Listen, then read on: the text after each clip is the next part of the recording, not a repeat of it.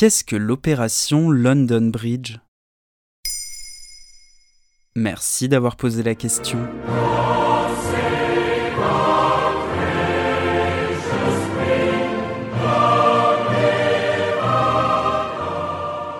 Le 9 avril 2021, le prince Philippe, l'époux de la reine Elisabeth II, est décédé à l'âge de 99 ans. Une disparition qui rappelle que la reine non plus ne sera pas éternelle. Célébrant ses 95 ans cette année, elle est à la tête du Royaume-Uni et des autres nations du Commonwealth depuis le 6 février 1952, le règne le plus long pour un souverain britannique. Ah ouais? Quand la reine mourra, ça va être quelque chose quand même. Hein. Le jour où Elisabeth II mourra, pas de place pour l'improvisation. Tout est déjà décidé et l'opération porte le nom London Bridge ou London Bridge is down. À traduire par Le pont de Londres s'est écroulé. C'est ce qu'a révélé Sam Knight, journaliste pour le quotidien anglais The Guardian en 2017, un protocole pensé depuis les années 60 et régulièrement mis à jour.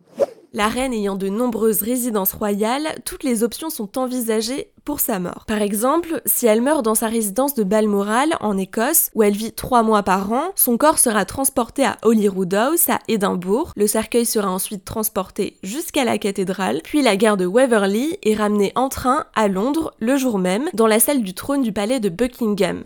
Si elle décède à l'étranger, un jet basé dans l'ouest de Londres ramènera immédiatement son cercueil. Ah ouais, c'est quand même précis tout ça. Et quand est-ce que sera annoncée sa mort? Dans tous les cas, le premier appel que passera son secrétaire privé sera adressé au Premier ministre. Il lui dira London Bridge is down. Le ministre des Affaires étrangères informera les 36 pays du Commonwealth et les 15 États sur lesquels règne la souveraine. Une dépêche sera ensuite envoyée à l'agence de presse britannique et à tous les médias du monde. Comme on l'a vu pour le prince Philippe, le site internet de la famille royale affichera une page noire avec une photo de la reine. À Buckingham Palace, un valet vêtu d'une tenue de deuil accrochera un message sur fond noir sur les grilles du palais. Et les radios, les chaînes de télé seront forcément en boucle. Un code sera utilisé par les radios privées du pays. Des lumières bleues s'allumeront dans les studios, de la musique calme sera diffusée à l'antenne. Les présentateurs comprendront ce qu'il leur reste à annoncer et porteront du noir. Les programmes diffusés seront interrompus pour annoncer la mort d'Elisabeth II. Une série de tweets est déjà prévue sur le compte de la Royal Family. Tous les médias ont des documentaires et articles prêts pour plusieurs jours. En 2017, le Times avait déjà validé validé des articles pour tenir 11 éditions.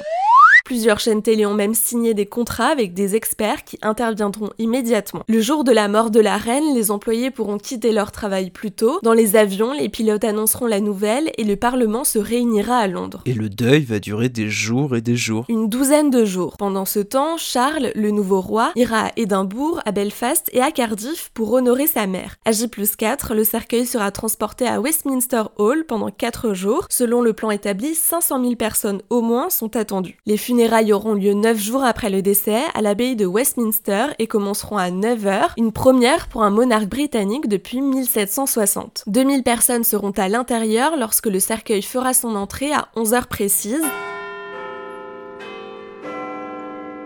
À ce moment-là, le pays marquera un temps d'arrêt, les voitures et les bus s'arrêteront et les magasins fermeront. À la fin de la cérémonie, le cercueil rejoindra le château de Windsor où reposent les anciens souverains. Voilà ce qu'est l'opération London Bridge.